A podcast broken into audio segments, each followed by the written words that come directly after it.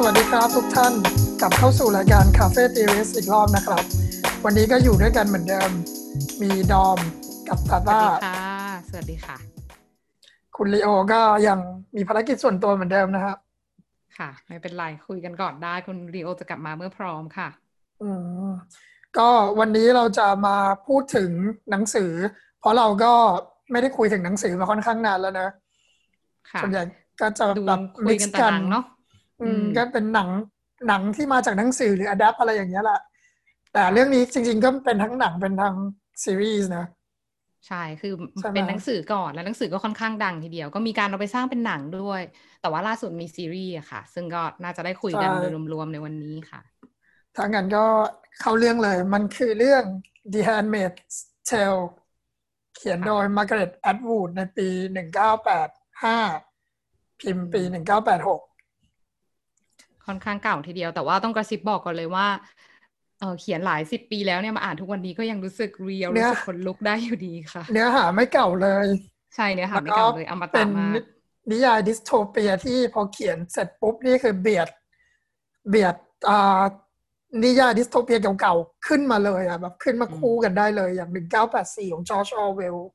Brave New World ของไออะไรนะ Aldous Huxley อย่างนี้ใช่ไหมค่ะ มันเขาเขียนปุ๊บกลายเป็นคลาสสิกไปเลยอะก็เรียกได้ว่าเป็นดิสโทเปียขึ้นหิ้งอีกเล่มหนึ่งที่พลาดไม่ได้อะค่ะ ดังนั้นอืมก็ไม่แปลกที่เราจะต้องหยิบมาคุยกันในรายการ ก็ชวนให้ฟังค่ะมีงั้นหลายถามประเด็นเนอะถามถามดอมก่อนเลยว่า first impression นี่เป็นยังไงคะอ่านไป คือดอมเนี่ยเป็นคนที่ชอบนิยายดิสโทเปียอยู่แล้วอ่านมาหลายเล่มมากมาย แต่ว่าเล่มเนี้ยรู้สึกว่ามัน real ที่สุดรู้รู้สึกว่ามัน intense รุนแรงที่สุดเลยเท่าที่เคยอ่านมานะ รู้สึกกลัวกับมันที่สุดอะ แล้วก็อืมที่สำคัญก็คือ ตัวละครก็นำเสนอมันออกมาได้มีหลายมิติดี ด้านอารมณ์ด้านอะไรอย่างเงี้ยรู้สึกว่ามันต่างกับดิสโทเปียเรื่องอื่นที่มันเป็นแค่แบบรัฐมาใช้อำนาจเผด็จการเบ็ดเสร็จอะไรอย่างเงี้ยค่ะ ก็คิดว่าเป็นเรื่องหนึ่งที่น่าสนใจ แล้วก็คิดว่ามันเป็นดิสโทเปียที่ยังไงก็ต้องอ่านให้ได้อะค่ะ ก็เป็นเล่มที่ดอมแนะนำกับเพื่อนๆรอบตัวไปเยอะเหมือนกันค่ะอืมแล้วอย่างต้าล่ะคะ ประทับใจอะไรกับหนังสือเล่มนี้แล้วก็ซีรีส์คือ ผมว่าถ้ามันไม่ใช่แบบ ตลอดการของผมมันก็อยู่ท็อป5เลยนะหนังสือเนี่ยเป็นเล่มที่ คือผมไม่ใช่คนที่อะอะไรทำทำอะไรแล้วน้ำตาตกบ่อยอะแต่อ่านเล่มนี้แล้วคือน้ำตาตกอะอืมคือแบบมันมีบางฉากที่แบบว่าเฮ้ยมันก็ไม่ได้มีอะไรมาก แต่คือพออ่านแล้วแบบโหมันมีมิติความเป็นมนุษย์ที่เราแบบ อ่านแล้วแบบโหทำไมมัน มันเศร้าขนาดนี้แล้วมันเรียวขนาดนี้แบบที่ดอมพูดเลยมันแบบ อินเทนส์มากๆเลยทั้งที่ผมว่าเรื่องกว่าครึ่งหนึ่งเนี่ยมันอยู่ในหัวแกนะใช่ไหมอืมอืมเพราะเพราะมันไม่ได้แบบไปไหนมากมายเลยอะคือแบบเขามีหน้าก็ที่คือแค่แบใช้บชีวิต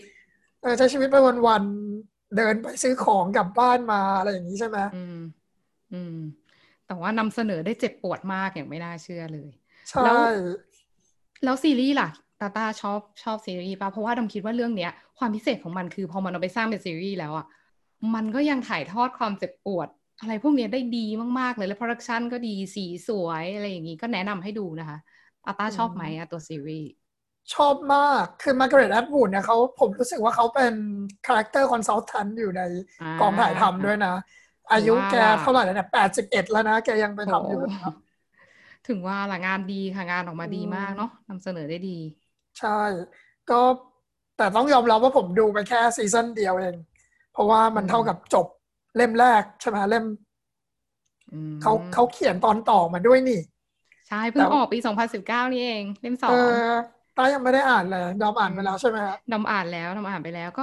จะบอกว่าความเจ็บปวดอะไรภาพมันยังไม่ค่อยชัดเท่าเล่มแรกแต่จริงๆมันก็แต่จริงๆมันก็มีอะไรเยอะเหมือนกันค่ะเหมือนเราจะได้เห็นอืมบทบาทของคนอีกกลุ่มหนึ่งนอกจากตัวผู้หญิงที่เป็น handmaid นะคะก็แนะนำให้อ่านเหมือนกันถ้ามีเวลาอืม โอโอเคเค แต่ว่าจากที่คุยมาก็น่าจะพอจับทางได้นะคะ ว่าสภาพสังคมในเรื่อง Handmaid's Tale เนี่ยมันน่าจะเข้มข้นขนาดไหน เดี๋ยวเราจะมาคุยกัน ถ้างั้นก่อนอื่น เราเรื่องย่อไหมคะ เรื่องย่อดีกว่ามาอ่าค่ะ จัดมาเลยค่ะ มันมันเป็นเรื่องมันเป็นโลกที่เซตในสหรัฐอเมริกาที่ถูกอ่าฝ่ายขวาที่ใช้อ่าพวก religious right right wing ทั้งหลายแหล่เนี่ยอืม ตีตีรัฐบาลdemocrat democratic อืมออกไป แล้วก็เข้าควบคุม แล้วก็เปลี่ยนชื่อตัวเองเป็น Gilead Republic อืม of Gilead ซึ่งมันมันเป็น dystopian ที่ที่อันใกล้นะที่ถ้าเกิดในในใน sense ของ Margaret Atwood มันเป็น dystopian อันใกล้เป็น speculative fiction ถูกไหมซึ่งพื้นที่ทั้งหมดเนี่ย ส่วนพื้นที่ส่วนใหญ่ในโลกแล้วเนี่ยกลายเป็น toxic wastelandที่มีสารเคมีกระกัมมันตภาพรังสีอะไรเต็มไปหมดเลย แล้วปัญหา ปัญหาการเกิดก็ต่ำ birth rate ต่ำผู้แล้วเขาก็โทษว่ามันเป็นเพราะการระบาดของซิฟิลิสมีเป็นเป็นเรื่องของพวก homosexual ด้วย เป็นเรื่องผู้หญิงที่ยายาแต่งแต่งแล้วก็เฟมินิสต์ทั้งหลายแหละเป็นเรื่องของการทำแท้งอะไรอย่างนี้ รัฐบาล ทหารรัฐบาลฝ่ายขวารัฐบาลศาสนาเนี่ย ก็เลยเข้ามา take control แล้วก็เปลี่ยนโฉมหน้าของไอ้นี้ใหม่ทั้งหมด เขามีการ purge คนที่ไม่ใช่คนขาวที่ไม่ใช่ศาสนาเดียวกับเขาที่ไม่ใช่คริสเตียนที่ไม่ใช่ศาสนาคริสต์ออกไปผู้หญิงที่เคยแต่งงานผลิตลูกไม่ได้ homosexual อะไรต่างๆ จะมีหน้าที่ที่ถูกจับไปเพื่อclean เพื่อล้างทำความสะอาดขุด wasteland นี่จัดการพวกนี้ซะส่วนผู้หญิงที่มี potential ในการมีลูกเนี่ย ก็จะถูกจับมาทำ handmaid handmaid พูดง่ายๆ ก็คือเป็นเครื่องผลิตลูกให้รัฐบาลอะก็คือคัดมาเป็นผู้หญิงวัยเจริญพันธุ์ที่ยังไม่เป็นหมันจากสภาพประเทศที่มันเป็นสภาพของโลกที่มันเป็นพิษหมดละ แต่ว่ามันก็จะมีผู้หญิงอยู่กลุ่มเล็ก ๆ ที่ยังตั้งครรภ์ได้ เขาก็จะจับใช่แล้วทีนี้เนี่ย เนื้อเรื่องเนี่ย เราก็จะตามผู้หญิงที่ชื่อ Offred ซึ่งเขาเป็น handmaid เราจะเริ่มเรื่องของเขาเนี่ย ตั้งแต่ที่มันอยู่ในค่ายค่าย re-education camp หรือค่ายแบบปรับทัศนคตินะเราจะได้ฟังเขาถูกปรับทัศนคติ ไล่ยาวไปจนกระทั่งเขาถูกโยนเข้าไปให้ Commander Fred เพื่ออุ้มอุ้มทายาทของคอ แล้วเราก็จะมาตามติดความสัมพันธ์ที่มันลึกลึกลับเพี้ยนเพี้ยนของเขากับ Commander Fred กับอ่า wife หรือว่าเมียของ Commander Fred Serena Joy ใช่ไหมแล้วก็ความสัมพันธ์ของ Offred กับ Nick ที่เป็นคนสวนกับคนขับรถก็คือเป็นกลุ่มคนที่มีบทบาทหน้าที่ต่างๆ ในบ้านหลังนั้นที่ออฟเฟรดอยู่จนจนกระทั่งมันมีการข่มขืนจากรัฐเลยโดยตรงเป็น rape sanction จาก state มาเลยเนี่ย แล้วก็จนกระทั่งเขาค้นพบออฟเฟรดเนี่ยค้นพบความจริงเรื่องที่แม่เขาถูกโยนไปใน wasteland แล้วก็มอยราที่หนีออกไปตั้งแต่ต้นเรื่องเลย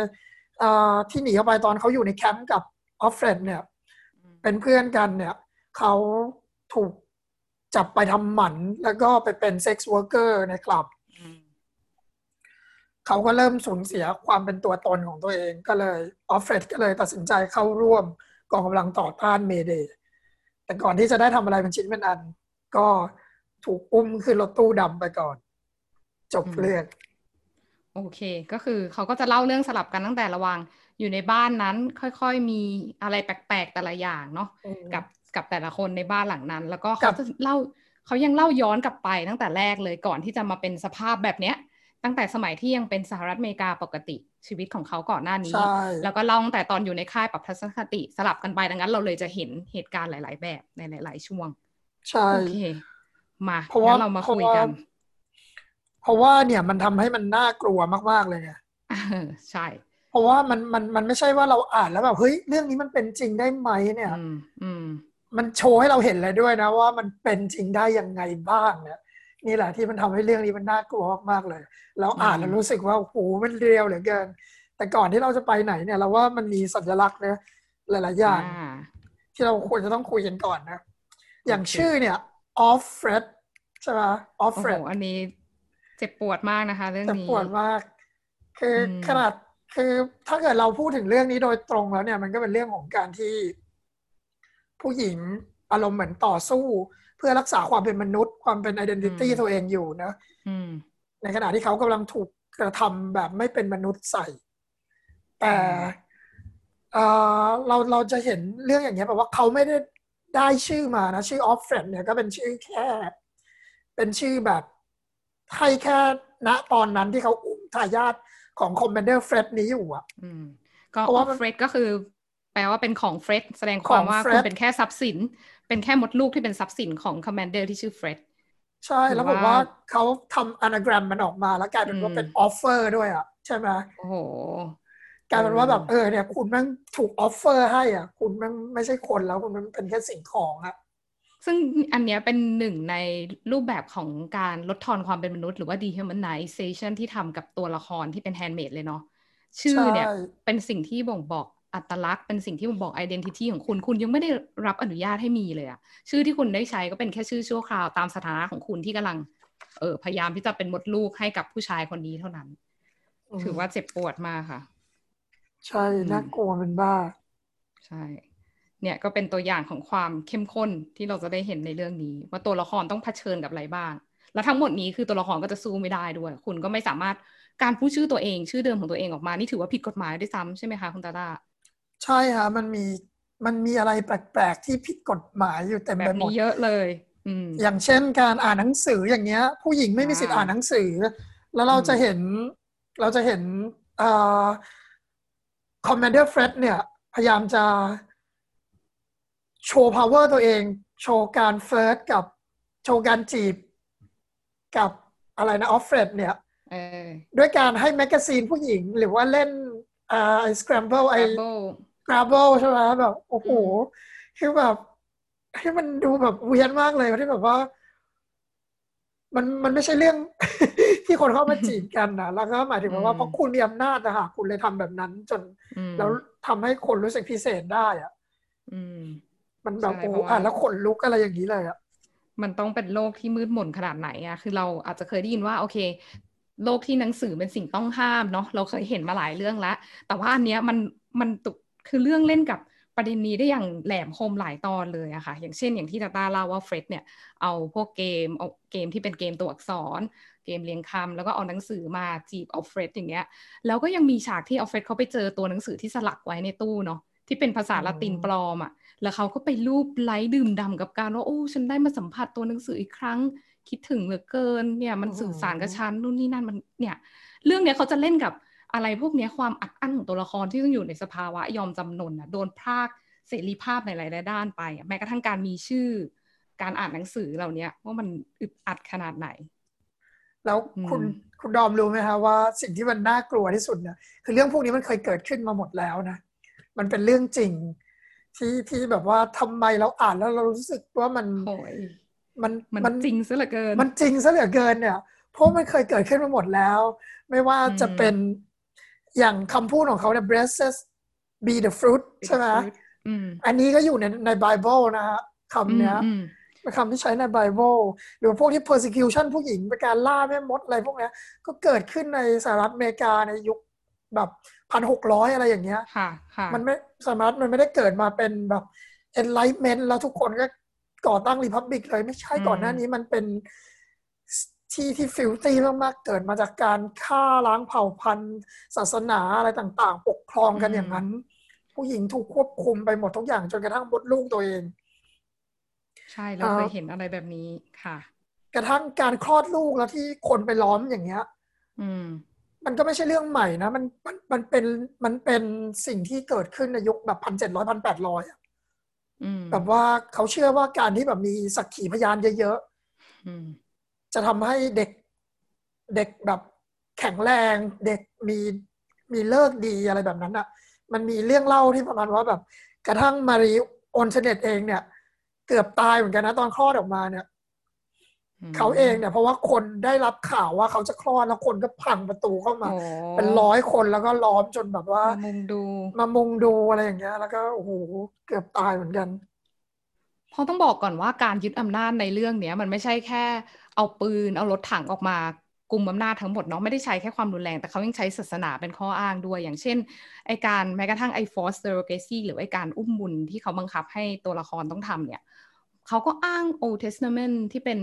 ที่เป็นเรื่องเรเชลกับเจคอบที่ว่าเออเรเชลท้องให้เจคอบไม่ได้ แล้วก็รู้สึกว่าฉันไม่มีค่าจังฉันอยากท้อง แล้วก็เลยเหมือนเอานาง handmaid เนี่ยคือเป็นสาวใช้เนี่ยมาท้องแทนตัวเอง แล้วในเหมือนใน Old Testament ที่เขาใช้อ้างเนี่ย มันก็บอกว่าเออในขั้นตอนนั้นน่ะ เหมือนตัวคนที่มาอุ้มบุญให้เนี่ย ต้องนอนอยู่หว่างขา แล้วคือในเรื่องเขาก็ทำแบบนี้จริง ๆ คือเป็นอะไรที่แบบประสาทแดกมากเลยอะ โอ้โหเลยยิ่งดูชอบมากเพราะว่าพอเราอ่านหนังสือเราเห็นภาพแล้วใช่ป่ะแต่พอไปดูซีรีส์นี่คือแบบสุดมากอันนี้แนะนำว่าต้องดูค่ะ จริงแต่ว่าอ่าก็คือไอ้ phrase เต็มเนี่ยมันไอ้ blessed be the fruit เนี่ยมันเป็น blessed be the fruit of your womb อะคือคืออันนั้นคือ quote เต็มๆของไอ้ Deuteronomy ยี่สิบแปด quote สี่วรรคสี่ของไบเบิลในโลกจริง ในโลกจริงโอ้โหมันเลยแบบ โอ้ยไม่ไหว เนี่ยก็จะเห็นอย่างนี้เนาะหลาย ๆ อย่างที่มันเกิดขึ้นในเรื่องอะ มันไม่ได้เป็นอะไรที่ไกลตัวเลย การอ้างศาสนาหรืออ้างค่านิยมความเชื่ออะไรสักอย่างมา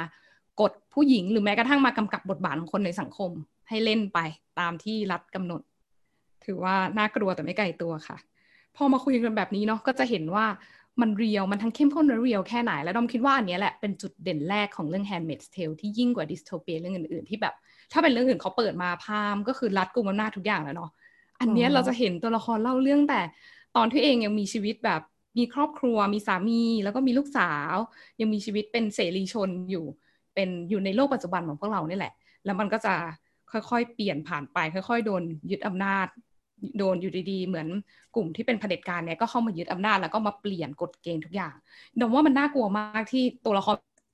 เป็นผู้หญิงแล้วสิ่งที่เกิดขึ้นแรกสุดเลยก็คือ ผู้หญิงห้ามถือของทรัพย์สิน ห้ามผู้หญิงใช้เงิน ห้ามผู้หญิงอ่านหนังสือ ห้ามผู้หญิงมีอาชีพ คือเขามาถึงก็ลดทอนสิทธิผู้หญิงเลยอะจากผู้หญิงที่เป็นปกติเหมือนเราในสังคมปี 2020 ในโลกปัจจุบันเนี่ยแหละค่ะคิดว่าเนี้ยแหละคือจุดที่ทำให้มันเรียวกว่าเรื่องอื่น ๆมาก แล้ว ถ้าพูดถึงการยึดอำนาจเนี่ยเขาใช้อะไร ง่ายที่สุดเลยแน่นอนไม่ต้องเดาคาดเดาอะไรยากยากเย็นอะไรมากมาย เพราะว่าเขาใช้ความรุนแรงนี่แหละค่ะก็คือใช้ปืนเราจะเห็นฉากที่ตอนแรก ๆ ที่ฝ่ายเผด็จการเริ่มเข้ามายึดอำนาจเนี่ยตัวละครนางเอกอันนี้จะเห็นภาพในซีรีส์ชัดเลยนะคะ คือตัวละครนางเอกก็ออกไปประท้วงนะ ก็มีคนถือป้ายประท้วงไม่ยอมนะ แต่พอปืนมันมาเนี่ยก็ทุกคนก็หนีเนี่ยใครๆก็กลัวตายอะค่ะ ทีนี้มันก็เลยทำให้ฝ่ายเผด็จการเนี่ยเขายึดอำนาจได้เบ็ดเสร็จ แล้วเขาก็แอดไซน์ผู้ชายมายึดอำนาจผู้หญิงตามที่ต่างๆอย่างเงี้ยถือปืนมาเป็นคุณคุณจะสู้ไหมอะคุณสู้คุณก็ตายเลย มันก็มีคนโดนยิงตายจริงๆอะอันนี้มันก็จะได้เห็นวิธีการทำงานของเผด็จการเนาะที่เขาใช้ความรุนแรงมาเป็นเครื่องมือในการยึดอำนาจของตัวเอง คือพอพอเสียงปืนลั่นเท่านั้นแหละ ทุกคนก็คือถอยเลย อืไม่เชิงทุกคนหรอก มันก็มี ไม่ถอยก็ตายค่ะ ไม่ถอยก็ตายจะถูกส่งไป เหมือนเหมือนแม่ตัวเองนะ ที่ที่ที่ก่อตั้งอะไรนะอ่ากลุ่มต่อต้าน Take Back the Night ใช่ไหมที่ออกไปสู้ออกไปอะไรแล้วก็ สุดท้ายเนี่ยถูกจับแล้วก็โดนส่งไปทำความสะอาดของเสีย Toxic Wasteland Toxic Wasteland ก็คือโดนขับออกไปอยู่ในที่ที่ไม่ใช่ในเขตเมืองแล้ว เป็นที่ที่ใช้ชีวิตไม่ได้แล้วถือว่าน่ากลัวมาก แล้วพอเขายึดอำนาจได้ด้วยความรุนแรงเนี่ย สิ่งที่เขาจะทำก็คือเขาก็จะกำหนดบทบาทโครงสร้างสังคมอะกำหนดบทบาทของคนตามโครงสร้างสังคมที่แบบวางขึ้นมาใหม่ โดยที่ตัวเองและพวกพ้องได้ประโยชน์สูงสุดอะถือออกไหมคือมันฟังดูแบบ ไม่ได้ไกลตัวเลยเนาะพวกเนี้ยเอาปืนยึดอำนาจแล้วก็เซตเลยว่า ใครจะได้อยู่ตรงไหนในสังคม โดยที่ตัวเองเนี่ย มีอำนาจสูงสุด แล้วก็มีความเอ่อมีสถานะสูงสุด และที่สำคัญก็คือได้ทรัพยากรของสังคมนั้นอะมากกว่าคนอื่นๆ ในเรื่องเราเลยจะเห็นพวกเอ่อคอมมานเดอร์อย่างเงี้ยเขาก็จะมีคนใช้มีคนขับรถอยู่บ้านใหญ่โตชีวิตสุขสบาย ใช่ใช่แล้วก็นี่เลยอ่าพอเขาเขาเทค total control เสร็จแล้วเนี่ย มันมีคำพูดของอานลิเดียหรือลิดาลิเดียใช่ไหมอานลิเดีย แกพูดแกพูดขึ้นมาว่ามันมีมันมี freedom to and freedom from ใช่ไหม in the anarchy day เนี่ยมันเป็น freedom to คุณจะทำอะไรก็ได้ แต่ตอนเนี้ยมันเป็นมันเป็น freedom from the Lord อะคุณต้องคุณจะได้รับมันอย่างเดียวอะไรอย่างนั้นนะคุณคุณไม่สามารถทำได้เหมือนเดิมแล้ว คุณคุณมีคุณมีฟรีดอมที่จะคิดเท่าที่เขาให้คุณคิดอะ คุณมีฟรีดอมที่จะเดินได้เท่าที่เขาให้คุณเดิน ผู้หญิงจะไม่สามารถโชว์ได้กระทั่งข้อเท้าตัวเองเลยเห็นไหมล่ะในเรื่องนี้คือแบบ ถูกปิดทุกอย่างไว้ เพราะว่าเหมือนเหมือนบอกว่าต้อง control ทุกอย่างไว้ไม่งั้น ถูกผู้ชายข่มขืนถูกผู้ชายอะไรไปแล้วจะจะกลายเป็นว่า คุณนั่นแหละไปยุยงผู้ชาย อะไรแบบนั้นขึ้นมาด้วย แล้วก็โอ้โหมันโคตร real อะอารมณ์เหมือนใส่ burqa อะไรอย่างนั้นอะ ใช่ เพราะว่าเสื้อผ้าในเรื่องนี้เขา assign ทุกคน คือคุณไม่มีสิทธิ์เลือกเสื้อผ้าเองอะ่ะ handmaid ก็ต้องใส่สีแดงเนาะเป็นชุดคลุมปิดทั้งตัว เพราะว่าคุณเนี่ยเป็นแค่มดลูกคุณห้ามไปยั่วยุผู้ชาย คือการมีการมีเซ็กส์เพื่อที่ไม่ใช่เพื่อสืบพันธุ์เนี่ยเป็นเรื่องผิดอยู่แล้วแหละ ในเรื่องเนี้ยทุกคนถูกกาหนดบทบาทมาเอ่อจุดประสงค์หลักก็คือต้องอยากให้มีเด็กเนาะเพราะการที่มีเด็กเนี่ยมันจะเป็นเรื่องเป็นเรื่องที่ดีของสังคม เพราะว่าตอนนั้นมันเป็นภาวะที่อย่างที่จะเล่าก่อนหน้านี้เหมือนมีเบิร์ตเรทต่ำมาก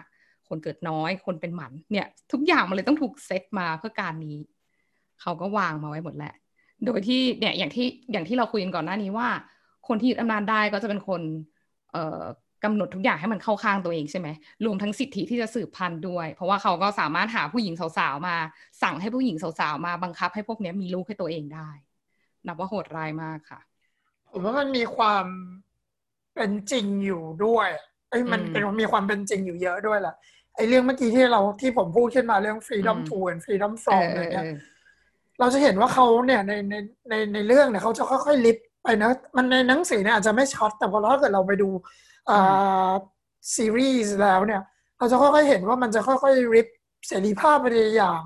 แล้วคนที่ออกมาประท้วงเนี่ย มันก็จะน้อยๆ ลงไปเรื่อยๆ แบบบางคน จุดที่เขาไอ้นี่กันต่างกันไงจุดที่เขารับได้มันต่างกันไงใช่ไหม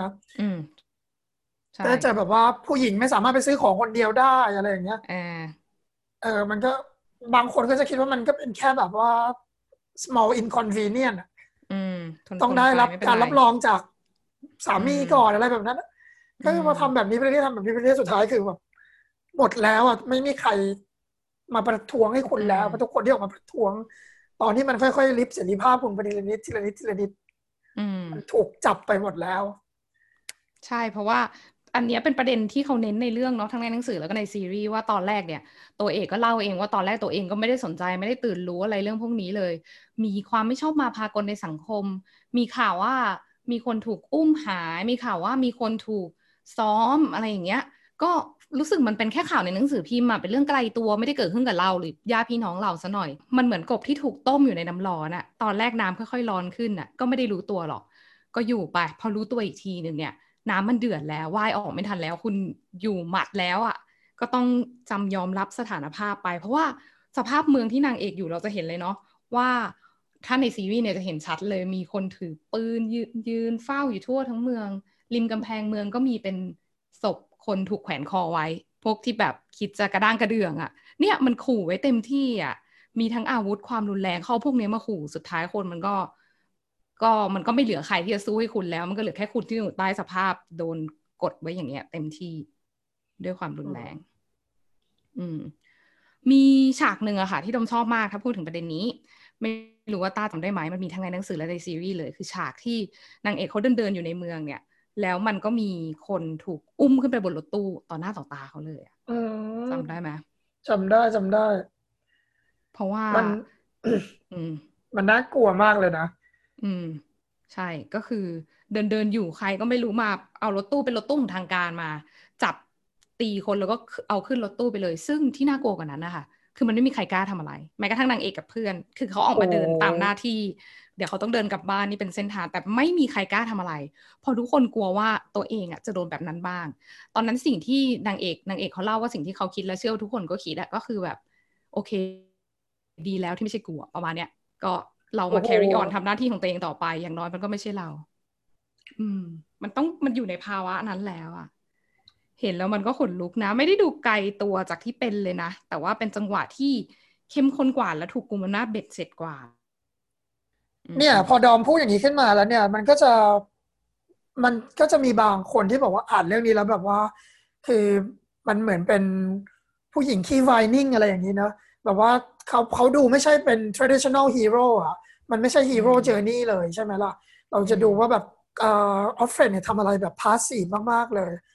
แต่ว่าผมว่าบางทีมันมันมีเขาเนี่ยไม่ใช่ฮีโร่ใน traditional sense นะแต่ว่ามันเขาเป็นฮีโร่ที่มัน subtle มากเลยมันมันมันมันมันมีให้จับได้อะที่ผมคิดว่าผมอ่านแล้วบางทีผมแม่งร้องไห้เลยก็แบบ อย่างฉากที่ ผมว่า ข้อที่เจ๋งที่สุดของของตัวละครนี้นะ คือ empathy อะอืม ค่ะ ของตัวละครออฟเฟรดเนาะใช่ออฟเฟรดเนี่ย เป็นตัวละครที่โอ้โหมาร์กาเร็ตแอตวูดเนี่ย เขียนมาได้เป็นเป็นตัวละครที่แบบสุดยอดมากๆแล้วอะ่ะ เป็นหนึ่งในตัวละครที่ผมโหกราบเลยว่าเขียนได้ยังไง เพราะว่าใน amidst among all this shit เลยนะคือทั้งหมดที่เกิดกับเขาเนี่ยเขาขณะที่เขากำลังโดนข่มขืนแบบที่ดอมเล่าว่ามันถูกจับใช่ไหมแล้วก็อยู่กับเซรีนาเป็นคนคนแบบไอ้นี่เขาไว้แล้วก็เฟร็ดเป็นคนข่มขืนเขาเออเขาในทั้งฉากในหนังสือแล้วก็ในหนังเนี่ยออฟเฟรดมองหน้าเซรีนาเซรีนามันหันหน้าหนีใช่ไหมแล้วก็หันไปมองเพดานไปมองตู้คือขนาดเขาก็ยังโดนข่มขืนอยู่อะ ออฟเฟรดมันยังคิดอยู่เลยว่าแบบ เออ เนี่ย ไอเซรีนากับเขาเนี่ย ใครโดนแย่กว่ากันอะ who has it worse อะเออ แบบโอ้โห empa thy ขนาดนั้นมันมีได้ยังไงวะ เราแบบอ่านแล้วหูน้ำตาตกเลยอะเนาะมิติพวกนี้เป็นอะไรที่เราไม่เห็นในดิสโทเปียเรื่องอื่นเนาะโหเรื่องนี้พอเป็นตัวละครที่เป็นตัวละครผู้หญิงคนหนึ่งที่โดนกระทำขนาดเนี้ย แล้วเราได้เห็นในใจของตัวละครที่เขามีการคิดถึงคนอื่น โหมันเป็นอะไรที่ทำให้เรื่องนี้นำเสนอ แง่มุมความเป็นมนุษย์ได้ลึกซึ้งอะค่ะอย่างที่ต้าบอกเลย เนี่ยผมว่ามันเพราะว่าเขาเขียนในปีนี่ด้วยหนึ่งเก้าแปดสี่ใช่ไหมเขาเขียนในปีหนึ่งเก้าแปดห้าเหมือนจะเป็นเป็น direct attack เลยมั้ง direct challenge กับจอร์จออเวลเลยอะเพราะว่าทั้งหมดที่ผ่านมาเนี่ย ตัวเอกมันเป็นผู้ชายหมดเลย ใช่ใช่ใช่หรือหรือต่อให้มันมีผู้หญิงเนี่ยก็จะเป็นเป็นแบบ เป็นผู้หญิงออกมาเพื่อมีหน้าที่เป็นอ่าเขาเรียกว่าอะไร เป็นมิดไวฟ์เป็นอะไรแบบนั้นนะแบบเป็น เป็นตัว fulfill หน้าที่ให้ตัวละครชายเฉยๆอะอืมอืมใช่ เคยเห็นเรื่องหนึ่งคือเป็นวรรณกรรมเยาวชน The Giver เป็นดิสโทเปียเหมือนกัน เขียนปีหนึ่งเก้าเก้าสามแล้วเขาก็มีฉากหลังเนี้ยเป็นตัวละครเอ้ไม่ใช่เป็นตัวละครเลยนะ แต่เป็นแค่บทบาทหนึ่งในสังคม คือผู้หญิงที่มาทำหน้าที่ท้อง แล้วก็แล้วถึงเวลาเดี๋ยวคุณก็จะโดนคัดออกไปเมื่อมันหมดหน้าที่ตรงนั้นแล้วเมื่อคุณท้องจนท้องไม่ได้อีกแล้วอะแต่พอเขาเล่าเป็นแค่ background อะมันต่างกับพอเป็น Handmaid's Tale ที่เราเห็นเรื่องนี้ผ่านตัวเอกผ่านกระบวนการทั้งหมดที่พาเขามาอยู่จุดเนี้ยผ่านเขาผ่านสิ่งที่เกิดขึ้นในหัวเขาขณะกำลังโดนกระทำแบบเนี้ยโหมันเข้มข้นกว่ากันแบบเทียบไม่ติดเลย คิดว่าดิสโทเปียเรื่องอื่นน่าจะสู้ยากเนาะประเด็นพวกมิติความเป็นมนุษย์พวกนี้คือมันมันมีไอตอนที่ เนี่ยผมเสียเสียใจมากเลยนะ ที่ซีรีส์ไม่ยอมฉากนี้มาใส่ ฉากที่เขาเอาเนยเก็บเนยใส่รองเท้ามาแล้วมาทาหน้า คุณดอมจำได้ไหมครับอืมอืมในหนังสือใช่ไหมคะ ใช่ คือผมอ่านฉากนั้นแล้วคือแบบโอ้โหน้ำตาตกเลยอะอืม เพราะว่าเขา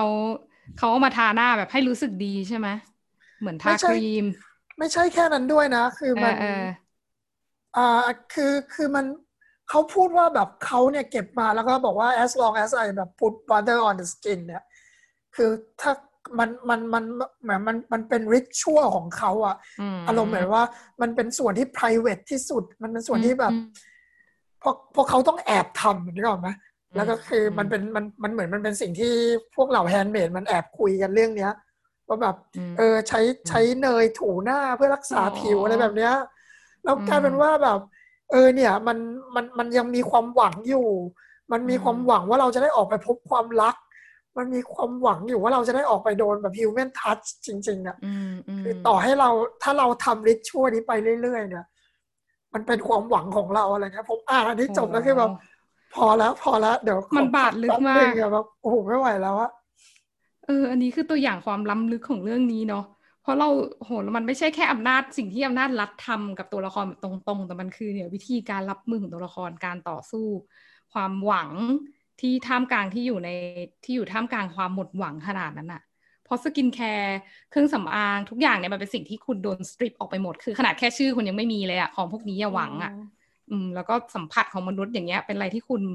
คุณไม่มีสิทธิ์ได้รับมันอะแต่ว่าฉากแบบนี้เนาะมันจะมาตอกย้ำให้เห็นความขาดตรงนั้น แล้วว่าตัวละครอะเขามีวิ ธีรับมือยังไง ซึ่งแต่ละอันเนี่ยแบบบาดลึกหมดเลยค่ะ ใช่พูดถึงเรื่องนี้เลยเรื่องวิธีรับมือยังไงเนี่ย มันก็มี quote เหมือนกันที่เขาบอกว่าคือผมชอบสำนวนเขาด้วยนะ เพราะว่า Margaret Atwood เล่มแรกที่เขาเขียนเนี่ยรู้สึกว่าจะเขียน poem เขียนกวีอะไรแบบนี้อืมแล้วก็มันมีฉากที่เขาเขียนว่าเขาเนี่ย สิ่งที่เขาเก็บได้อย่างเดียวที่เป็น possession ของเขา Offred เนี่ย คือ sanity โอ้ใช่ไหมคือความมีสติเนี่ยเขาซึ่งหก็อดยากนะสติเขาสะสมสติไว้ได้ให้มากที่สุดที่เขาจะเก็บได้โอ้ยผมอ่านแล้วแบบโอ้โหเขาบอกว่าเขาเก็บมันเหมือนที่คนสมัยก่อนเก็บเงินอะไรอย่างเงี้ยครับผมโอ้ยคนลุกเลยโอ้อะโหเพื่อวันที่เขาต้องใช้มันเนี่ยเขาจะได้สามารถใช้มันได้อะไรเงี้ยคือพออ่านแล้วแบบเออมันโอ้โห เจ็บปวดมาก เพราะว่าจริง ๆ แล้วการเก็บสติในสภาวะแบบนั้นเป็นเรื่องยากมาก อย่างเปิดเรื่องมาเนี่ยเขาก็เล่าเลยเนาะตั้งแต่แรกว่า อุปกรณ์อะไรก็ตามอะหรือสิ่งของอะไรก็ตามที่มันมีอันตรายสามารถทำให้เราเจ็บตัวหรือทำให้เราตายได้อะอย่างเช่น พวกแก้วพวกกระจกอะไรแบบเนี้ยมันจะคือรัฐจะห้ามมีของพวกนี้ห้าม handmaid เข้าใกล้ของพวกนี้ เพราะว่าเขากลัว handmaid ฆ่าตัวตายอะ คือสภาพมันอืมแย่ขนาดนั้นนะความเป็นอยู่ชีวิตที่ต้องใช้อะอืมอืม ถึงขนาดที่รัฐต้องป้องกันไม่ให้คุณฆ่าตัวตาย เพราะจะเอาคุณไว้ทำมดลูกนั่นแหละ ก็พอเป็นตัวละครผู้หญิงเนาะเราเลยได้เห็นบทบาทที่มันเจ็บปวดการถูกบีบบังคับให้อยู่ในสถานะที่เจ็บปวด แล้วก็ลดทอนความเป็นมนุษย์ที่สุดอย่างหนึ่ง ก็เลยมันก็เลยนำเสนอได้ลึกซึ้งยิ่งกว่าดิสโทเปียเรื่องอื่นๆนะคะ มันมีความที่เอ่อ ผมจำควอเต็มๆไม่ได้แล้วที่เขาพูดถึงว่าว่า yearn for the future อะไรเงี้ยอืมมันมีความที่แบบว่ามนุษย์ทุกคนเนี่ย มันจะมีมัน yearn for the future เราหวังไว้ว่า อนาคตเราเนี่ยอนาคตอันไกลเราเนี่ย มันจะต้องดีขึ้น ทุกอย่างจะต้องอืมมนุษย์จะต้องอยู่อายุยืนขึ้นอืมสุขภาพเราจะต้องดีขึ้น ความสุขจะต้องมีมากขึ้น possession เราอาจจะต้องเยอะขึ้นอะไรแบบนี้อยู่ มันมีภาพวาดแบบนั้นอยู่ แต่ว่าในเรื่องเนี้ยมันคอนทราสต์ได้ค่อนข้างดีกับการที่เราคิดว่า คุณจะพูดถึงฟิวเจอร์นั้น โดยการที่คุณใช้วิธีแบบเก่าได้ยังไงอะอืมคุณเหมือนกับคุณจะไปโหยหา future นั้น future นั้นโดยการที่คุณไปยึดติดกับอดีตใช่ไหมคุณเราเห็นในรัฐที่แบบว่าไปเอาความเชื่อของศาสนาเก่าๆมาไปเอาการกดขี่มนุษย์กลับมาเจอการกระทำโบราณโบราณกับมนุษย์เอากลับมาใช้อะไรแบบเนี้ยเราก็เจอตัวเอกเราเหมือนกันที่โหยหากลับไปหาอดีตอืม ซึ่งไม่ได้ ซึ่งอันเนี้ยมันซิง i ิฟายว่า เขาไม่ได้ออกไปสู้เพื่ออนาคตเขาไงใช่ไหมที่มันมี movement ต่าง ๆ ขึ้นมาเนี่ย เขาไม่ได้ออกไปสู้ด้วยอะเขาแค่โหยหาอดีตเฉยๆอะว่าเอ่อหมายถึงว่าไงคะ มีมูฟเมนต์ต่างๆ แล้วเขาออกไม่ได้ไปสู้ไม่ได้ออกไปสู้หมายถึงณขณะนั้นเนาะเขาไม่ได้ไปทำตัวเป็นฮีโร่ที่จะปลดใช่แอกเขาเขาไม่ได้ออกไปปลดแอกแต่ว่าเขาต้องการ เขาคือเขาก็โหยหา มีการจริงเขาก็มีการแฟนตาซีจินตนาการถึงโลกเก่า ก่อนที่จะมาอยู่ในสภาวะเผด็จการเบ็ดเสร็จแบบนี้เนาะใช่ ก็คือเหมือนกับเขาก็ยอมแพ้แต่ว่ามันก็ไม่ได้หมายถึงอย่างนั้น คือผมว่า Margaret Atwood เนี่ยเขามีความคิดที่ว่าในในยุคที่มันโดน oppress แล้วอะไรแบบเนี้ย คือทุกการกระทำที่มันที่ที่มันต่อต้านรัฐเนี่ย มันมันมันมี value อะไม่ว่ามันจะเล็กที่สุดก็ตามอะไรเงี้ย คืออย่างออฟเฟนเนี่ย คือคือที่บอกว่าฮีเขาที่ผมมองเขาว่าเขาเป็นฮีโร่เนี่ยไม่ใช่เพราะว่าเขาเป็นฮีโร่ใน traditional sense แบบที่เราพูดไปว่าแบบอืมอุ๊ยต้องออกไปสู้เหมือนแม่เขาต้องแบบหนีออกจากการกักกันเหมือน Moira อะไรเงี้ย แต่เขามีฮีโร่ที่แบบว่าเขาต่อต้านทุกครั้งที่เขามีโอกาสอืมมันจะมีฉากหนึ่งเล็ก ๆ เนี่ยที่ที่เขาเดินขึ้นรถในสวนอะค่ะแล้วเขาสะบัดกระโปรงเขาให้ให้กาดให้ผู้ชาย เห็นขาเขาอะเออใช่ไหมแล้วเขาก็บอกว่าเขาจงใจเขาบอกว่าเนี่ยคืออำนาจของเขาอะอืมเขารู้ว่าไอ้พวกเนี้ยมันแตะต้องเขาไม่ได้นะเขาอืมชอบอำนาจในการที่เขามีกระดูก แล้วพวกนั้นเป็นหมาอะไรแบบนั้นอะอืมแบบก็คือเป็นการท้าทายต่ออำนาจด้วยการที่ แล้วก็ด้วยการที่ยังเหมือนตระหนักถึง แล้วก็คงไว้ซึ่งอำนาจของตัวเองไม่ว่าทางใดทางหนึ่งโอ้โห นี่มันก็เป็นการนำเสนอที่แหลมคมอีกแล้วเนาะเนี่ยเราก็จะเห็นความเป็นมนุษย์ แบบนี้ที่มันลึกซึ้งมากขึ้นเรื่อยๆในแต่ละประเด็น อืมแล้วบอกเพราะว่าลอย่างที่อย่างที่ต้าบอกก่อนหน้าเนี้ยว่าสิ่งที่เขาทำคือต้อง keep sanity เขาไว้เนาะมันไม่ใช่แค่ sanity ในฐานะมนุษย์ แต่มันคือในฐานะมนุษย์ที่มีเสรีภาพอะที่มีอำนาจบางอย่างในตัวเองอะซึ่งทั้งหมดเนี้ยเขาต้องทำโดยที่อยู่ในสภาวะที่รัฐพยายามจะเอาอำนาจออกจากตัวเขาทุกอย่างที่ทำได้ แม้กระทั่งการมีชื่อ อืมอืมนี่ไงเรายังเห็น เห็นวิธีการที่เขาไอ้นี่อะไรนะ คือคือในในภาพย้อนอดีตเนี่ยเขาก็ถูกยึดไปด้วยการที่เขาแต่งงานกับลูก ซึ่งเขาก็ไม่รู้ว่าลูกเนี่ยเป็นยังไงบ้างใช่ไหมอืมใช่ ไม่รู้ว่าตอนนี้สามีไปอยู่ไหน เอ๊ะแต่ในซีรีส์คือโดนยิงด้วยซ้ำนะถ้าในซีรีส์อะเปิดมาเนาะเราจะเห็นใช่แต่ในซีรีส์เขาไม่ตายใช่ไหมลุกไม่ได้ตาย ไม่ลุกไม่ได้โดนยิงตายไปแล้วหรอเพราะว่า เพราะว่ามันคือเหมือนเปิดมามันเป็นฉากที่นางเอกอะ กับสามีใช่ใช่ใช่ใช่แต่ว่า แต่ว่าลุกไม่ตายอะอืมคือเขากำลังจะหนีไปแคนาดากัน เออใช่เพราะมันจะมองไม่เห็นว่าตายไหมเนาะมีเสียงมีเขาโดนจับแยกกันแล้วเขาได้ยินเสียงปืนอ่า ใช่แล้วก็จับแยก ทุกคนโดนจับแยกลูกก็โดนพรากไป แล้วตัวนางเอกก็คือทั้งหมดเนี่ยโดนจับตอนที่กำลังจะข้ามชายแดน แต่ว่าข้ามไม่สำเร็จโดนจับมาเป็น handmaid ซะก่อน ใช่ แล้วหมายถึงผมกำลังพูดจะพูดถึงเรื่องที่แบบว่าเนี่ยเขาพยายาม มันมันมี struggle ของตัวละครอยู่ตลอดเวลาว่าเขาจะทำยังไงดี เขาจะเลือกช่องทางไหนดี เราจะเห็นว่าเขาเนี่ยมีพยายามคิดกลับไปถึงลูกเขาเป็นยังไงบ้างกลับไปคิดถึงอะไรนะลูกที่เป็นสามีเก่าเขาใช่ไหมที่ไม่เป็นที่เป็นสามีปัจจุบันนี่แหละแต่ว่าแบบเขาก็ไม่รู้ว่าลูกตายตายหรือยังเป็นยังไงบ้างอะไรแบบนี้ แต่ว่า เขาก็สลัดทิ้งไปเขาบอกเขาเนี่ยโหยหาความเป็นมนุษย์เขาอะไรอย่างนี้บ้าง พอ พอเซรีนารู้ว่าผัวเขาหรือ Commander Fred เนี่ยมันไม่มี มันมันไม่ potent แล้วมันไม่มีความคือน่าจะเป็นหมันแหละ น่าจะเป็นหมันแล้วว่าไม่ท้องสักที ใช่ก็เลยบอกว่า เออถ้างั้นก็ไปมีเซ็กส์กับ Nick เอา เป็นเหมือนคนขับรถคนสวนในบ้านขับรถคนสวนที่ยังหนุ่มอยู่ ใช่ ซึ่งเซรีนาเขาไอ้ไม่ใช่ ซึ่ง Offred เนี่ยเขาก็จะพูดว่าแบบเขา keep coming back เนี่ย ไม่ใช่เพราะอะไร ไม่ใช่เพราะนิก ไม่ใช่เพราะคำสั่งของเซเซรีนาเขากลับมาเพราะตัวเขาเอง เขาเลือกที่จะมีความสัมพันธ์แบบนี้เขาเลือกเขาเลือกของเขาเองอะไรแบบเนี้ย อืมอืมโหเราจะเห็นการเล่นกันเรื่องอำนาจของตัวละครแบบนี้อยู่ตลอดเนาะ ใช่เขาบอกว่าไอ้ดีไซน์เนี่ยมันเป็นของของเขาแล้วเขาจะเอ็กเพรสมันออกมา ไม่ใช่ใครสั่งเขาให้ทำอะไรแบบนั้นนะก็เลยแบบว่า อู้สุดยอด อืมใช่เขานำเสนอประเด็นพวกนี้ดีค่ะ เรื่องนี้ อืม เพราะมันจะไม่มีใครสามารถแตะต้อง handmaid ได้เลยไงใช่ไหมล่ะนอกจาก commanderอร์ใช่ค่ะ เพราะว่าแต่คือถ้าเทียบกันแล้วเนี่ยกับสภาวะที่รัฐให้เนี่ย โหมันหนักมากเลยนะ มันไม่ใช่แค่โดนข่มขืนแต่แบบ ลูกที่เกิดมา คุณยังไม่มีสิทธิ์ที่จะเป็นแม่ด้วยซ้ำอะไม่มีสิทธิ์มอไม่มีสิทธิ์เอามาอุ้ม คือเอามาได้แค่ให้นมอะแล้วถึงเวลาคุณก็ต้องแยกไปอะ มันเจ็บปวดมากแล้วแบบที่ยิ่งกว่านั้นก็คือในการคลอดลูกอะ ถ้าเกิดว่ามันมีเกิดมีภาวะเสี่ยงขึ้นมาที่เออเด็กอาจจะตายได้เนี่ยเราจำเป็นที่จะต้องหมายถึงว่าถ้าฆ่าแม่เนี่ยจะชัวร์ว่าเด็กรอดเนี่ยเขาเลือกฆ่าแม่เลยนะเนี่ยเราจะเห็นว่าผู้หญิงอยู่ในสภาวะ ผู้หญิงที่เป็น handmaid อยู่ในสภาวะที่มัน ไร้ซึ่งอำนาจแม้กระทั่งในชีวิตตัวเอง ในลูกตัวเองในชื่อตัวเองทุก ๆ อย่างอะ่ะ แต่ว่าเราก็จะเห็นอย่างที่ตาตาเล่าเนาะก็คือการต่อสู้ในใจของตัวละครที่พยายามจะแอสเซิร์ตว่าฉันยังมีอำนาจอยู่ในทางใดทางหนึ่ง แค่นี้ก็อาจจะพอเป็นความหวังของคนที่อยู่ในสภาวะสิ้นหวังขนาดนั้นแล้วโหขนลุกมากเลยค่ะเรื่องนี้ มันมีโค้ดหนึ่งอะซึ่งเราไม่เข้าใจอะดอม อืม waste not want not I am not being wasted why do I want มันเป็นฉากที่เขารำพึงรำพันว่า ประมาณว่าเนี่ยคือเขาไม่เขาก็มีหน้าที่นะ ใช่ไหมในสังคมเนี้ย handmaid ไม่ได้เราคือในในสังคมเนี้ย handmaid เนี่ยก็ถูกเชิดชูนะเราเราเลยเห็นความพยายามพร้อมกันได้ว่าเฮ้ยคุณกำลังทำหน้าที่สูงสุดอยู่คือผลิตลูกหลานให้สังคมอะ คุณถูก treat แบบ อ่าคือ apart from rape อะ คุณถูก treat better than most people อะ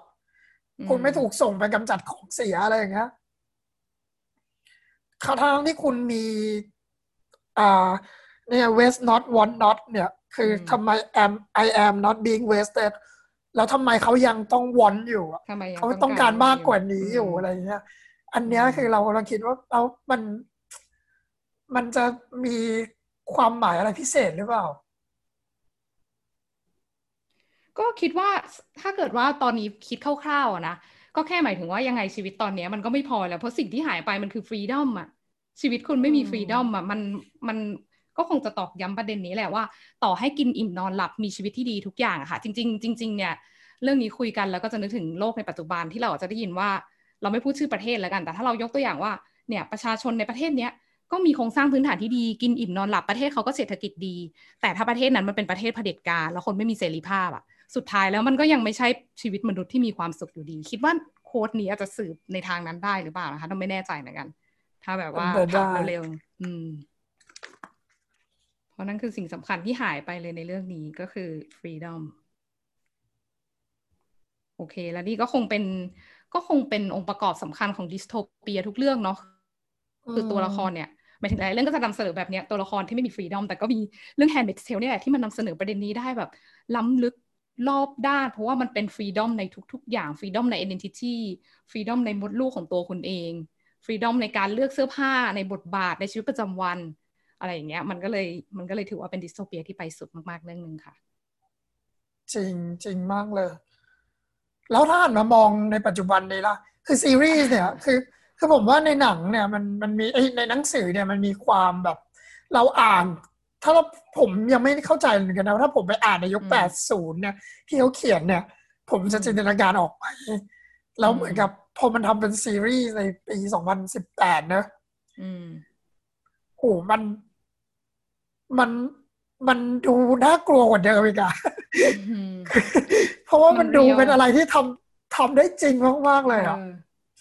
แล้วถ้าแล้วถ้าหันมามองปัจจุบันนี้มันเป็นยังไงบ้าง คิดว่าในปัจจุบันเนี่ยอะเราเรา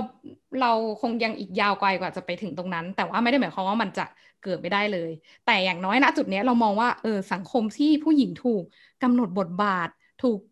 ตรอกตรึงไว้ขนาดนั้นเนี่ย มันดูยังดูเป็นเรื่องที่โอ้โห เรื่องยิ่งใหญ่อยู่ แต่ถ้าหันกลับมามองดีๆ แล้วอะไรที่เป็นประเด็นในเรื่องปัจจุบันอะที่มันเกิดขึ้นจริงแล้วอะคืออย่างตอนนี้สภาวะใน Handmaid's Tale อาจจะยังดูไม่ realistic ขนาดนั้น แต่ถ้าเรามาดูโลกปัจจุบันบทบาทของผู้หญิงหลายอย่าง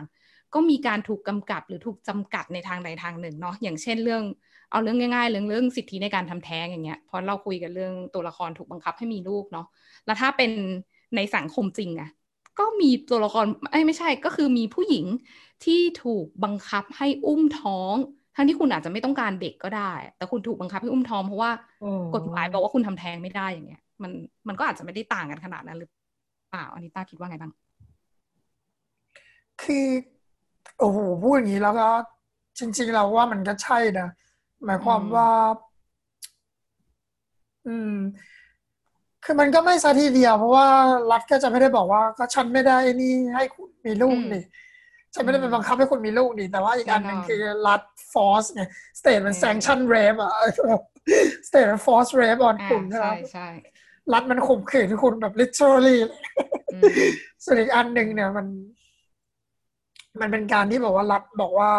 เออ ถ้าคุณไม่เอาค่อยว่ากันแล้วกัน เดี๋ยวโยนเข้า รัฐอยากได้คนอะ ถ้าคุณจะไม่เอาคุณก็เอามาให้รัฐอะไรแบบนั้นซึ่งมันก็แย่อยู่ดี เราว่าอันนี้มันเป็น movement เรียกว่ายังไงดีมันเป็น anti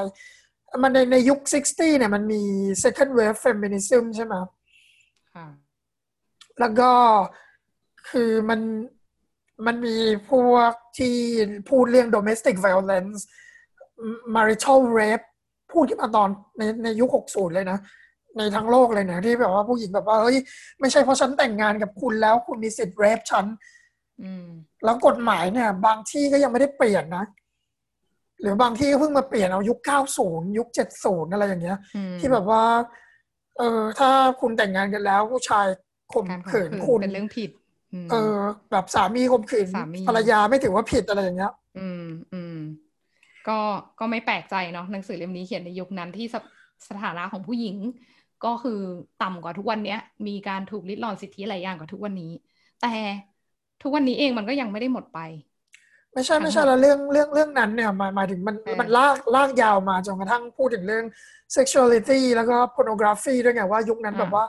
จะเริ่มแบบว่าเฮ้ยเราต้องไม่สนับสนุนสิ่งพวกนี้สิ เพราะว่ามันกำลังเอาผู้หญิงไปทำอะไรแบบนั้นอยู่ แล้วก็มันมี anti feminism ขึ้นมาไงช่วงที่เขาเขียนเรื่องเนี้ย คือเรื่องเนี้ยมันมันมันมันตั้งแต่หก60จน80อะเป็น second wave of feminism แล้วก็ช่วงที่มาร์กาเร็ตแอดวูดเขาเขียนเรื่องนี้อยู่เนี่ยเขาเขา experience ได้ว่า เออเนี่ยมันมี anti feminism movement ขึ้นมา แล้วมันพยายามจะดึง แล้วก็สิ่งที่ผู้หญิงมันเกณฑ์ขึ้นมาจากสิ่งต่างๆ เนี้ยให้มันกลับมาเหมือนเดิมอะไรเงี้ย ซึ่งมันก็เลยเขาก็เลยเขียนหนังสือเล่มนี้ออกมาให้ดูว่าแบบนี่ไง ว่าถ้าเกิดเราจะดึงมันกลับไปด้วยข้ออ้างเก่าๆอะไรแบบเนี้ยคือถ้าพยายามจะควบคุมผู้หญิงเออว่าแบบถ้าคุณเทคเรื่องพวกนี้ไป to the extreme เนี่ย มันมันบ้าเลยนะ สิ่งที่พวกคุณกำลังทำกันอยู่ ใช่ใช่เนาะพอพยายามที่จะ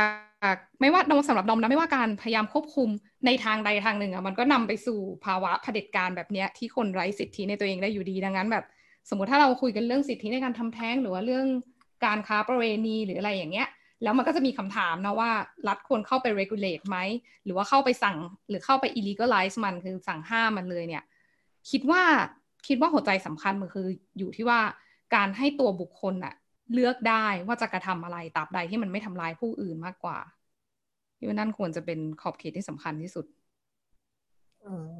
อืมเวลาพูดถึงเรื่องพวกเนี้ยค่ะ แต่ว่าหน้าที่ของรัฐก็คือเอ่อทำให้คือหน้าที่ของรัฐก็คือต้อง make sure ว่าสิ่งที่มันจะเกิดขึ้นอะมันต้องปลอดภัยกับบุคคล อย่างเช่น สมมติถ้าการทำแท้งถูกกฎหมายอย่างเงี้ยรัฐก็ต้องมีหน้าที่ในการ regulate ว่าเอออายุคันเท่าไหร่สถานที่ทำเออปลอดภัยไหมเออแล้วก็การก็ต้องให้แน่ใจว่าไม่มีการ exploit หรือว่าเออมีการ abuse เออคนที่ค้าประเวณีในทางใดทางหนึ่ง คิดว่าที่สำคัญมันน่าจะเป็นประเด็นพวกนี้มากกว่าค่ะ แล้วถ้าเกิดดอมพูดเมื่อกี้ว่าเอาดอมดอมบอกว่าบอชันนี่ต้องควบคุมด้วยแหละว่าวีเท่าไหร่อ๋อคิดว่าถ้าทำก็คือเพื่อความปลอดภัยของแม่และเด็กอะเป็นหลักเนาะถ้าถ้าควบคุมก็ไม่ใช่เพื่อควบคุมว่าถ้าเกินแล้วห้ามหรืออะไรอย่างเงี้ย แต่ว่า เออคือไม่ได้แบบว่าให้ให้บางที่ที่เขาที่เขาเป็นปัญหากัน เพราะว่าเขากำหนดระยะเวลาที่มันสั้นมากใช่ไหมคะจนกว่าจะรู้ตัวเนี่ยก็ ไม่ทันแล้วอะไรแบบนั้นคือของเราก็ไม่ใช่แบบนั้นไงถ้าจะกำหนดมันก็ต้องผ่านการศึกษาวิจัยมาแล้วว่าเอาเป็นระยะที่ปลอดภัยสำหรับแม่และเด็กอย่างเงี้ยไม่ใช่มาเพื่อกีดกันไม่ให้ผู้หญิงทำแท้งเนี่ยคิดว่าพอมันเป็นประเด็นอ่อนไหวนี้เนาะมันต้องมีการศึกษาแล้วก็การพิจารณารอบด้าน โดยยึดความปลอดภัยของบุคคลเป็นสำคัญ ไม่ใช่ไม่ใช่เพื่อไม่ใช่โดยอ้างค่ะนิยมอ้างศาสนาหรืออะไรพวกเนี้ยซึ่งเราก็เห็นแล้วอะจากในเรื่อง Handmaid's Tale ว่า พวกนี้มันก็เป็นเครื่องมือในการควบคุมคนในสังคมนั่นแหละ โดยไม่ได้อิงตามหลักวิทยาศาสตร์อะไรเลยและที่สำคัญที่สุดก็คือไม่ได้อิงอยู่บนหลักมนุษยธรรมค่ะ คิดว่าเนี้ยคือหัวใจสิ่งที่เราควรจะสกัดได้จากเวลาเราอ่านพวกดิสโทเปียพวกนี้เนาะซึ่ง Handmaid's Tale ทำให้เราเห็นได้แบบว่าเข้มข้นแล้วก็บาดลึกมากทีเดียว จริงนะจริงมาก ๆ เลย อ่านแล้วโหทำไมมันถึงเรียวได้ขนาดนี้ แล้ว ผมว่าเรา move เข้าสู่ช่วงจบดีกว่า คือช่วงจบของหนังสือด้วย อย่างที่พูดไปมันไม่ได้จบที่แค่นั้นมันมีอีกชุดหนึ่งใช่ไหมมันเหมือนกับอยู่ก็พลิกกลับมาเป็น modern time ใช่ไหมแล้วก็เข้าไปอยู่ว่าเรื่องนี้เป็นเรื่องที่เอามาจากเทปของอ่าใช่ที่ Offred อัดไว้ แล้วก็ถูกเรียบเรียงโดย professor ในอนาคตที่ศึกษาเรื่อง Caucasian culture เพราะว่ามันไม่ใช่ culture หลักอีกต่อไปแล้วอะไรแบบนั้น ซึ่งซึ่งจริง ๆ มันก็ไม่ควรนะใช่ไหมพูดตรงๆ คือแบบว่า Caucasian เนี่ยมีแค่แบบสิบเปอร์เซ็นของโลกเองอะแต่กลายเป็น dominating culture เลยอืมก็ white man's burden ค่ะอ่า ดอมว่ามันมันมีอะไรบ้างไหมเกี่ยวกับโรคภายหลัง หรือเขาสื่ออะไรอะคิดว่าแต่คือคือเล่มสองเนี่ยอ๋ออันนี้คือในหนังสือเล่มหนึ่งเนาะที่เขาที่เขาเอาให้ดู เออแล้วตอนนั้น ไอตอนนั้นไอกิเลสที่มันล่มไปหรือยังนะคะ ในล่มไปแล้วครับล่มไปแล้ว ล่มไปแล้วใช่ปะทุกทุกคนได้ฟรีดอมกลับมาโอเค เพราะว่าในเล่มสองอะค่ะ เราจะไปเห็นการต่อสู้ว่าเขาทำยังไงถึงล่มได้ คือเราจะไปเห็นจุดก่อนที่จะล่มด้วยอะค่ะเออคิดว่าเขาก็จะสื่อว่าสุดท้ายแล้วระบบพวกเนี้ยมันก็ล้มหายตายจากไปได้แหละ เพราะว่ามันไม่ใช่เป็นอะไรที่จีรัง มันไม่ใช่ความจริงของธรรมชาติ มันไม่ใช่ human nature มันคือสิ่งที่เออมันคือระบบที่มนุษย์สร้างขึ้นเพราะกดขี่กันเองอะแล้วในที่สุดอะมันก็ล่มไปได้ ถ้าเกิดมันมีมันมีตัวแปรหรือมันมีฟันเฟืองหรือมันมี disruption อะไรบางอย่างเกิดขึ้น ซึ่งในถ้าเราอ่านเล่มสองเราก็จะได้เห็นเนาะว่า การต่อสู้กับอำนาจเผด็จการเนี่ยเขาใช้เขาทำยังไงบางคนเขาเลยจะไม่ค่อยชอบเล่มสองค่ะว่ามันแบบเหมือนมันสดใสไปหน่อยมันไม่ดาร์กเท่าเล่มหนึ่งอะไรอย่างเงี้ยเพราะมันต่อสู้ได้สำเร็จไง แต่ว่าคิดว่าไปอ่านดูค่ะ ก็สนุกดีได้เห็นอีกแบบหนึ่งผมว่าผมต้องไปอ่านเล่มสองโดยด่วนแล้วล่ะค่ะอ่านสนุกแล้วจะวางไม่ลงเลย จะเป็นอาจจะไม่ได้เข้มข้นเท่าเล่มแรกแต่ว่าเราจะเห็นแง่มุมมากขึ้นค่ะ แนะนำแนะนำจริง ๆ คุยกันมาก็อยากจะแนะนำ ทางหนังสือทั้งสองเล่มแล้วก็ซีรีส์อะเนาะอยากจะถ้าถ้าคุณผู้ฟังยังไม่เคยได้อ่านหรือไม่เคยดูแนะนำดูก็ HBO Go ค่ะง่ายๆรับรองว่าคุ้มแน่นอนภาพสวยเรื่องถึงใจอือฮค่ะ ก็แต่ว่าไม่มีอะไรแล้วนะอืม คุยกันหลายมุมแล้วเหมือนกัน อืมจริง ๆ ก็มีอีกแหละ แต่ว่ามันก็จะเยอะไปหน่อย